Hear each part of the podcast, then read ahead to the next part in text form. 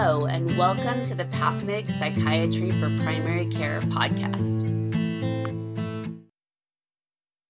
Hello, everyone. Thank you for joining us today for our conversation on non stimulant pharmacologic treatment of ADHD. This is Whitney Landa.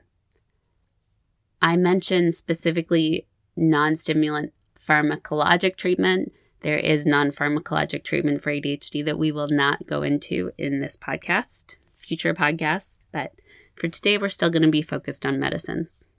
The first one we're going to talk about today is Strattera or atomoxetine. I like this medicine.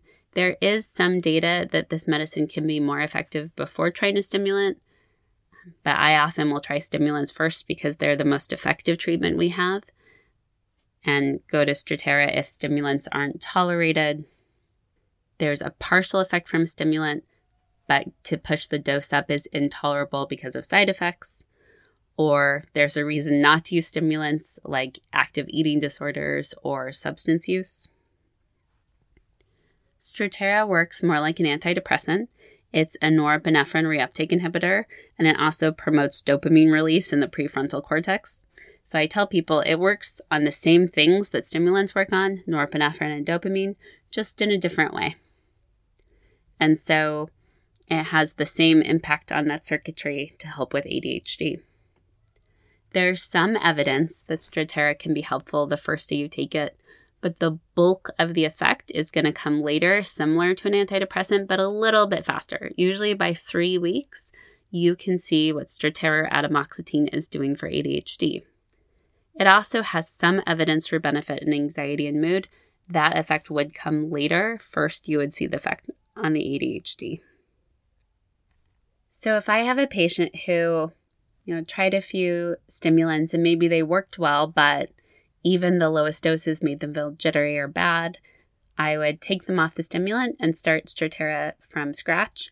And what I like to do, depending on their age, is give them either a 10 or 25 milligram capsule and have them work up as they tolerate to either 1.2 milligrams per kilogram in a child or 80 milligrams in an adult. Well, 75 since I gave them 25 milligram capsules. But with Strattera for ADHD, you want to get up to the max dose they tolerate within dosing guidelines and stay there because that will give you the best benefit on ADHD. I think it's a mistake to give them a low dose, wait for three or four weeks, check in again, because we know that really the clinical effect on ADHD happens at the higher doses. So we want to get them on the max dose they can tolerate as early as possible. So, again, in a kid, that's usually giving them a 10 milligram capsule and going up to that max dose of 1.2 milligrams per kilogram per day. And in adults, I tell them here's a 25 milligram capsule or a 10 milligram capsule if they tend to be very sensitive and just walk up as you tolerate to 75 or 80 milligrams. Adults, the evidence is really on 80 or 100 milligrams as being an effective clinical dose. So you want to get them there. Now, the one exception to that is if you have a 2D6 inhibitor, because your Strattera dose will be much higher than you would expect otherwise. So one combination I see a lot is Wellbutrin and atomoxetine or bupropion. And Wellbutrin or bupropion really raises the blood level dose of atomoxetine quite strongly. So in that case, if I have someone who say is on Wellbutrin doing well for their depression, moderate effect on their ADHD, uh, they don't tolerate stimulants or don't want to take a stimulant or have a reason not to, yada, yada, yada, then I'm going to have them go up to a lower dose of Strattera. So in an adult, I would target maybe 60 milligrams or less. In a child, I'm going to target closer to that 0.5 per milligram per kilogram per day dose uh, to start with and see how that goes first, just because I know that bupropion or Wellbutrin is going to inhibit the metabolism of the atomoxetine or Strattera. Once they've been on that dose for three to four weeks, I'll check in with them on how much it's working for the ADHD and if they have any side effects. And people do get side effects with Strattera.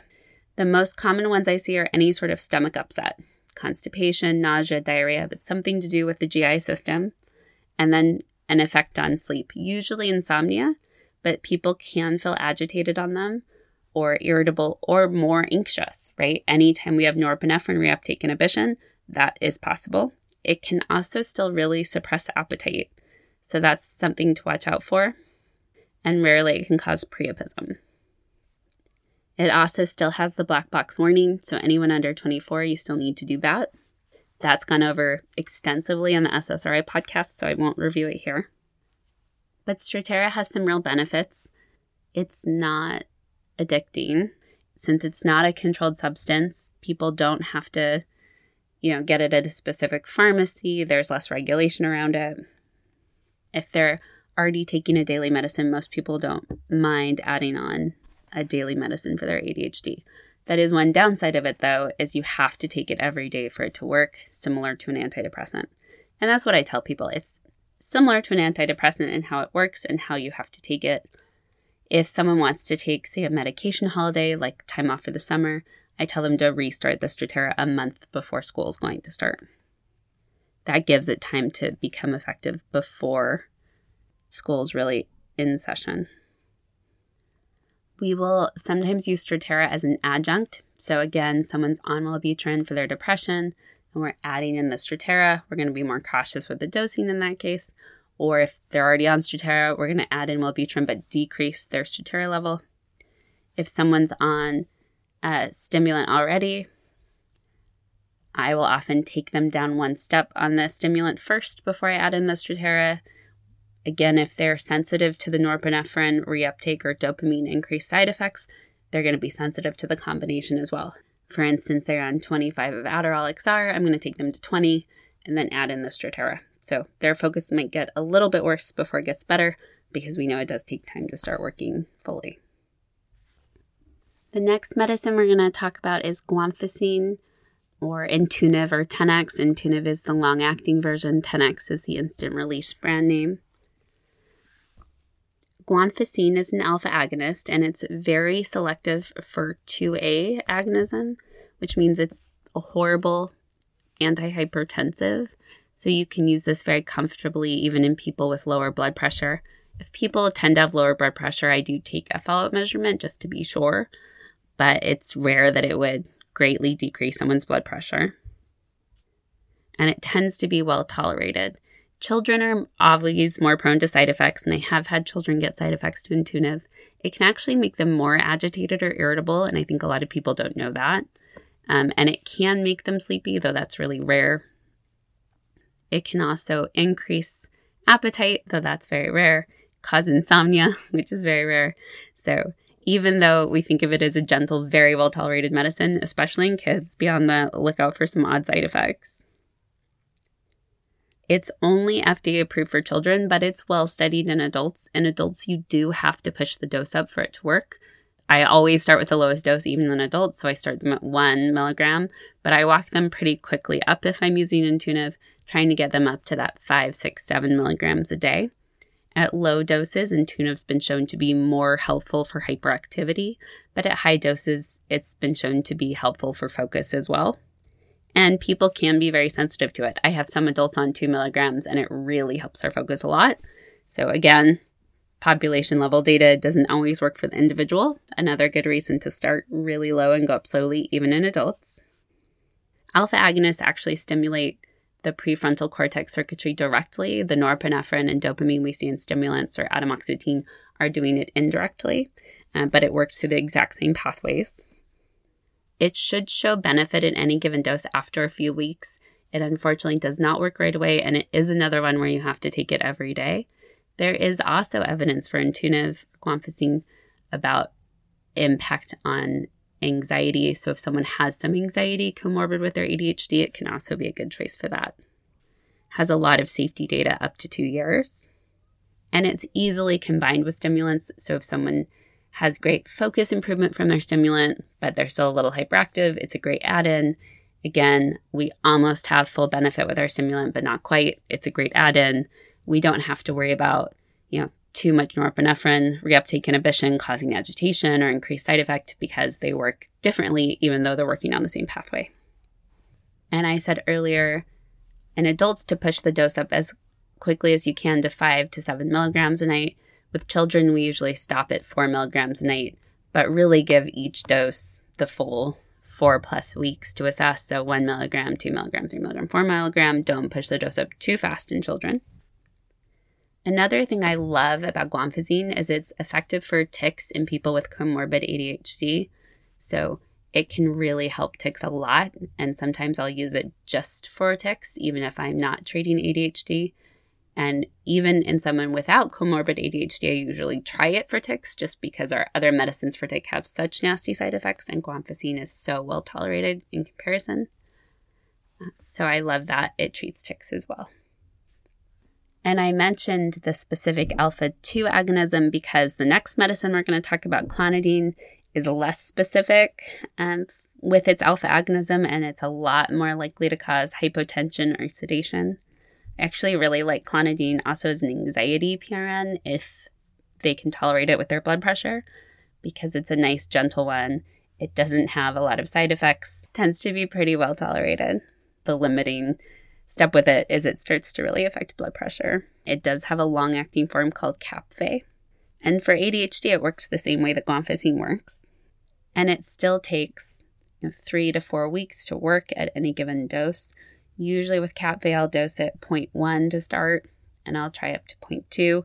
You can go up to 0.3 or 0.4, but again, you're just going to be a little more cautious because it has much more impact on blood pressure. And I think you'll see that people tend to use Intuniv a little bit more because of that. And when I'm treating with clonidine, I'm much more attentive to blood pressure and monitoring that on a regular basis. In addition to lowering blood pressure and making people sleepy much more often than Intuniv, it can also cause dry mouth and dizziness more often. But as I said, it's great if a child with ADHD isn't sleeping well or has a lot of anxiety, clonidine can be an excellent choice. It's also unlikely to cause weight gain. It does need to be tapered slowly. You can pull people off Intuniv very quickly, but clonidine needs to be tapered slowly so you don't get rebound hypertension. And it's not recommended in people who are also taking beta blockers. So if someone's on a little bit of propranolol for the anxiety, you wouldn't start clonidine on top of it. You'd want to stop the propranolol or any other beta blocker, you know, a few weeks before you would try clonidine. Clonidine also has evidence in tic disorders as well. So it's another good reason to use it. And it's been studied in PTSD and relieving some of the autonomic disorder we see in PTSD. So if you have that combination, ADHD and PTSD, it can be very helpful. Sometimes people with PTSD don't want anything that's sedating because they feel less in control, in which case, if clonidine worked well but they didn't like the sedation, you would move to guanfacine. And Kapvay is less sedating than instant release clonidine, as you would expect. The last medicine I'm going to focus on in this podcast is Qelbree or viloxazine. This is new to America. It's a serotonin norepinephrine reuptake inhibitor that targets the exact same circuitry they all target through the norepinephrine reuptake inhibition. It is marketed in Europe as an antidepressant for depression and anxiety. And I was actually really excited when it came to America because I'd had some European patients move here and were very disappointed they couldn't keep taking it because it worked well for them for their depression and anxiety. So if I have a lot of comorbid depression and anxiety with ADHD, I like Qelbree. I think it's a good choice. Studies have been shown in teens, you really need to push up towards the higher doses, around 400 milligrams a day, before you get really good treatment for ADHD. And in adults, it's around 600 milligrams a day. Starting dose is 50 milligrams a day, so you can see that you're kind of really pushing that dose up there. Similar to Strattera, it has the black box warning for suicidal thoughts, so you have to consent for that below the age of 24. And it works really similar to a standard SNRI. So that's the exact same consent process you would use for an SNRI like Cymbalta or Effexor. Same side effect profile because it has the serotonin reuptake inhibition. It's also going to have the sexual side effects, dry mouth, vivid dreams, uh, headache, stomach ache, all the same. I do dose it in the morning. I find it's a little bit more likely to cause insomnia than sedation. But again, I've found really good efficacy when treating both depression, anxiety, and ADHD. I really like Qelbree. It was initially only approved for the under 18 crowd, but recently it was also approved for adults. Remember, though, to just get your adults on those higher doses if you really want to see the improvement for ADHD, but go slowly because you don't want to overwhelm them with side effects, which we know can happen on our SNRIs, which is essentially what Qelbree is. So, those are the four medications I really wanted to focus on for today's podcast. So, any medication that increases norepinephrine and dopamine can also help ADHD. So, we also have evidence for things like Effexor being helpful for ADHD. But these are the four non stimulant medications that are really approved for the treatment of ADHD and that I use frequently in my practice. And I encourage you to feel comfortable with them so that if you have someone in your office and you don't feel comfortable with a stimulant or they didn't tolerate a stimulant, you have options to help their ADHD. And I hope everyone here has a great day.